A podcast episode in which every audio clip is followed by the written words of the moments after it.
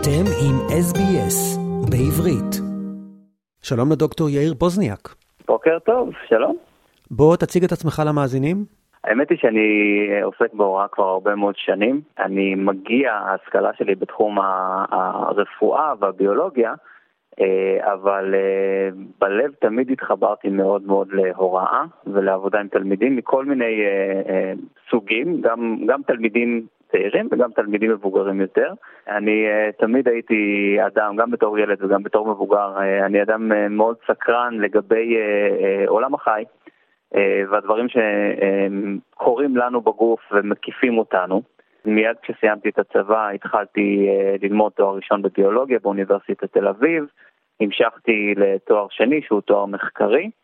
אה, במסגרת התואר הזה התעסקתי עם אה, חיידקים אה, מאוד מאוד מעצבנים, נקרא להם ככה, הם נקראים חיידקי ליסטריה, אולי שמעתם עליהם בהקשר של זיהומי מזון, אז חקרתי אותם במשך כמה שנים, ולאחר מכן, אחרי קצת עבודה בתעשייה הביוטכנולוגית, חזרתי ללימודי דוקטורט, גם הם באוניברסיטת תל אביב, שבהם התעסקתי במחקר על סרטן. ותוך כדי הלימודים הגבוהים שלי חזרתי ללמד או למעשה התחלתי ללמד קצת יותר בצורה אה, פורמלית אה, בני נוער באוניברסיטה, וכשהתחברתי לעולם שלהם הבנתי שהם, שאנחנו בעצם נמצאים בעולם ביולוגי מאוד מאוד מעניין ומאוד מאתגר, מכיוון שהוא עובר הרבה מאוד שינויים עכשיו. והשינויים האלה הם דברים ש... שבני הנוער של היום ייקחו בהם חלק מאוד משמעותי בעתיד. אני אתן כמה דוגמאות, למשל אה, ריפוי של מחלות והנדסה גנטית והדפסה של איברים, דברים שנמצאים היום מאוד בחיתולים שלהם, אבל הילדים שאותם אני מלמד הם אלה שיקחו ממש חלק במהפכות האלה, וזאת הסיבה שאני כל כך אוהב להתעסק בהוראה. אז אחרי, שלושת, אחרי שסיימתי למעשה את שלושת התארים שלי, עברתי להתעסק uh, כל כולי בעולם הזה, אני מלמד בתיכון בהרצליה, אני מורה, לתיכון, מורה לביולוגיה בתיכון ומחנך. אני uh, מלמד קורסים גם באוניברסיטת תל אביב, תלמידים ובני נוער וגם מבוגרים. תספר לנו בבקשה על האולימפיאדה לביולוגיה. שמענו על האולימפיאדה במתמטיקה, בפיזיקה, מדעי המחשב, אבל לא על ביולוגיה. אז למעשה מוסד האולימפיאדות לבני נוער, האולימפיאדות המדעיות קיים כבר אה, כמה עשרות שנים, כל אולימפיאדה בתחומים אחרים. ולמדינת ישראל יש, אה, היו עד שנה שעברה ארבע נבחרות אה, במתמטיקה ופיזיקה ומדעי המחשב אה, ובכימיה. אלה נבחרות בוגרות בנוסף לנבחרת צעירה שיש לנו. ולמעשה במסגרת האולימפיאדות האלה תלמידים מכל העולם מתחרים ביניהם על הישגים, על אתגר, האולימפיאדות האלה הם אירועים מאוד מאוד מעניינים, מתוקשרים, מאתגרים עבור התלמידים ויוקרתיים. והאולימפיאדה הבינלאומית לביולוגיה למעשה מתקיימת, התקיימה השנה אה, בפעם ה-33, אה, ולמדינת ישראל לא הייתה נבחרת ביולוגיה עד השנה שעברה. בשנה שעברה, אה, מתוך קידום גם של מרכז מדעני העתיד, של משרד החינוך, של מפמרות ביולוגיה במשרד החינוך, הפרויקט הזה למעשה קודם והוחלט שתוקם נבחרת חמישית וזאת תהיה נבחרת הביולוגיה. אה, אוניברסיטת תל אביב, אה, לשמחתי, זכתה במכרז להפעיל את הנבחרת הזאת. אה, וכך מצאנו את עצמנו ממש לפני שנה, בשלב הזה, מתחילים לתכנן את הפרויקט הזה, את הפרויקט של האולימפיאדה הלאומית והבינלאומית לביולוגיה. תגיד, במה ההכנה לאולימפיאדה בביולוגיה שונה מביולוגיה בתיכון וגם מתואר ראשון? אז בשני המקרים אנחנו עוסקים אה, בביולוגיה, שבעיניי זה באמת המקצוע הכי מעניין בעולם, אבל אה, צורת העבודה היא באמת קצת שונה. עולם האולימפיאדות, אה, נתחיל מזה שמבחינת האתגר ורמת החומר הוא עולם קצת יותר מורכב מאשר לימודי ביולוגיה בתיכון. בביולוגיה בתיכון אנחנו בדרך כלל מתעסקים בהקנייה של יסודות, בפתיחה של העולם הזה לתלמידים שאולי לא הכירו ביולוגיה עד אז.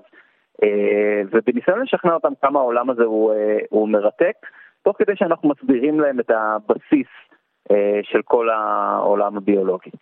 כשאנחנו מדברים על נבחרות אולימפיות, אז אנחנו כבר למעשה לוקחים בחשבון שהתלמידים שמצטרפים אליהם הם תלמידים חזקים עם לפחות ידע, סקרנות ומוטיבציה שמאפשרת להם להיות אוטודידקטים ללמוד בעצמם. זאת אומרת, אנחנו, אה, אנחנו לא מסתמכים רק על הסקרנות הטבעית שלהם, אלא באמת על היכולת שלהם ללכת וללמוד חומר אה, באופן, אה, אה, באופן עצמאי.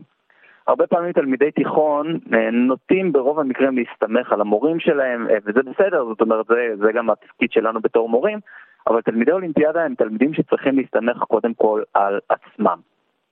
אז מבחינת התכנים, התכנים באולימפיאדה לביולוגיה הם למעשה תכני תואר ראשון, פר אקסלנס, לפעמים גם יותר מזה, כלומר תכנים ברמה גבוהה יותר ממה שאנחנו מלמדים בתיכון, אבל מעבר לזה אנחנו uh, עובדים עם התלמידים על היכולת להיות גם מתחרים טובים.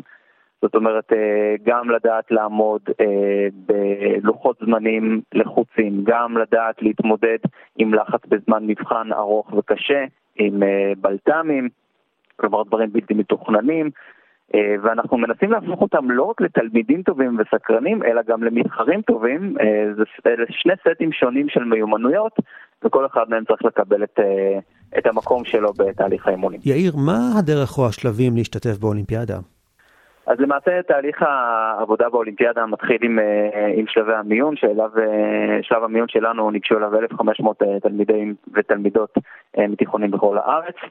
אה, ובמהלך המיונים אנחנו מנסים להבין מה, מה הידע הביולוגי, המיומנויות, יכולות החשיבה הביולוגיות אה, שהן חשובות מאוד מאולימפיאדות אה, מסוג הזה.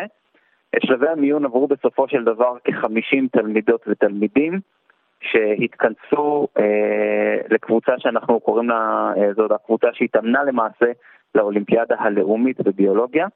אה, ובהקשר הזה לכל אחת מהמתחרות באולימפיאדה הבינלאומית יש גם אולימפיאדה לאומית, שהזוכים בה הם אלה שניגשים לאולימפיאדה הבינלאומית. אז uh, במהלך uh, כארבעה חודשים באוניברסיטת תל אביב, הקבוצה הזאת שמונה 50 תלמידים ותלמידות, התאמנו uh, uh, באופן סיזיפי באוניברסיטת תל אביב בסמינרים, במעבדות, בימי עיון, בהרצאות וכמובן בתרגול של uh, מבחנים.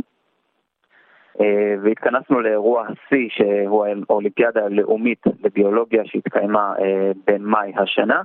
זה היה אירוע נהדר באוניברסיטת תל אביב, אה, שכלל שני ימים של מבחנים שלמעשה מבצעים סימולציה של הדבר האמיתי, והסתיים בטקס רב רושם שבו חילקנו ארבע מדליות ערד, ארבע מדליות כסף וארבע מדליות זהב.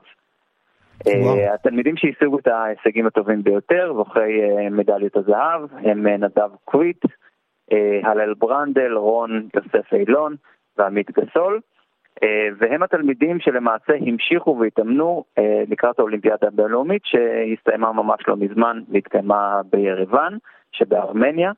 זאת הייתה ההשתתפות uh, למעשה הראשונה שלנו כמשלחת, כנבחרת ישראל, זאת נבחרת ישראל הראשונה בביולוגיה, וההישגים היו יוצאים מהכלל. אה, נדב זכה במדליית כסף, רון והלל זכו במדליית ערד, ועמית שהוא הצעיר בחבורה הוא בהחלט בהחלט אה, פוטנציאל למדליית זהב אה, עתידית מבחינתנו והוא גם יחזור להתחרות בשנה הבאה. כל הכבוד. אני רוצה עכשיו לעבור במעבר חד ולדבר על הנושא שכל העולם מדבר עליו לאחרונה, כמובן הקורונה. בשנתיים האחרונות שמענו אין סוף דעות שונות מרופאים, חוקרים ומדענים לגבי המגפה, החיסונים ועוד. תוכל להסביר לנו, בדעתך האישית בלבד, מהי במחאות הגישה המדעית לחיזוי ולניתוח מודלים של מגפות ושל איך רצוי לנהל אותן? אז uh, נתחיל מזה שמגפות ויראליות uh, שנגרמות על ידי וירוסים היא לא משהו חדש לנו uh, כמין אנושי, אנחנו מדברים כבר על, uh, על uh, מאות שנים אחורה של uh, מגפות ויראליות, החמורה שבהן כמובן הייתה השפעת הספרדית שהשתוללה ממש לפני מאה שנה. אמ, אנחנו יודעים שווירוסים הם אה, אותם אה, חלקיקים קטנים ש... אה, שגורמים לנו לתחלואה ואחד הדברים שמאוד מאוד מאפיינים מגפות ויראליות ואנחנו רואים את זה לכל אורך ההיסטוריה וגם בהקשר הזה של הקורונה זה התנודתיות ונקרא לזה הגלים שבהם התקופות האלה מגיעות. אה, יש איזשהו זן שמשתלט, גורם להרבה מאוד תחלואה, ואחר כך אה, כשהחיסוניות מתחילה לעבוד, בין אם זה חיסוניות טבעית שנגרמת מהדבקות, או בין אם זה חיסוניות מלאכותית שנובעת מחיסונים, כשהדבר הזה מתחיל לעבוד, אז אנחנו רואים דעיכה של זן מסוים, ובהמשך אה, לפעמים עלייה של גלים אחרים, שנובעים מהעובדה שווירוסים עוברים מוטציות ומשתנים כל הזמן, ולכן יכולים גם לתקוף לצורך העניין את בעלי החיסוניות. וזה עדיין משהו שהוא בעיקרו תקופתי ואפילו עונתי, ובסופו של דבר צפוי להסתיים כמו שכל המגפות הווירליות הגדולות לאורך ההיסטוריה הסתיימו בסופו של דבר, גם הקורונה תיעלם. המטרה בסגרים בעיקרון היא לחשוף עד כמה שפחות את האוכלוסייה לווריאנטים חדשים שנוצרו ועד כמה שאפשר להגביל את ההתפשטות של הווירוס. באופן עקרוני, ככלל, סגר קצר יכול להיות מאוד מאוד אפקטיבי, השאלה היא כמה שומרים אותו כמו שצריך. אנחנו יודעים שסגר הוא גם דבר שיש לו השפעות פסיכולוגיות קשות, השפעות גם מעבר לזה גם על ילדים, על היכולת שלהם למשל ללמוד ולייצר קשרים. אנחנו רואים את זה פה בישראל כל הזמן, אני יכול להגיד בתור מחנך שהילדים ש... או התלמידים שלי שספגו את הסגרים האלה, it shows, רואים עליהם ממש. ולכן כאסטרטגיה, זאת אסטרטגיה שהיא נכונה, אבל יש לה לא מעט מגבלות וצריך לראות איך, איך עושים אותה נכון, היא בעיקר דורשת הרבה מאוד שיתוף פעולה, וככל שהיא הולכת ומתארכת והשיתוף פעולה הולך ומתרופף, היא מתחילה לאבד מהאפקטיביות שלה. דוקטור יאיר פוזניאק, דוקטור למחקר רפואי בתחום הסרטן, איש הוראה וחינוך, מרצה בכיר באוניברסיטת תל אביב לנוער, והוא מורה לביולוגיה.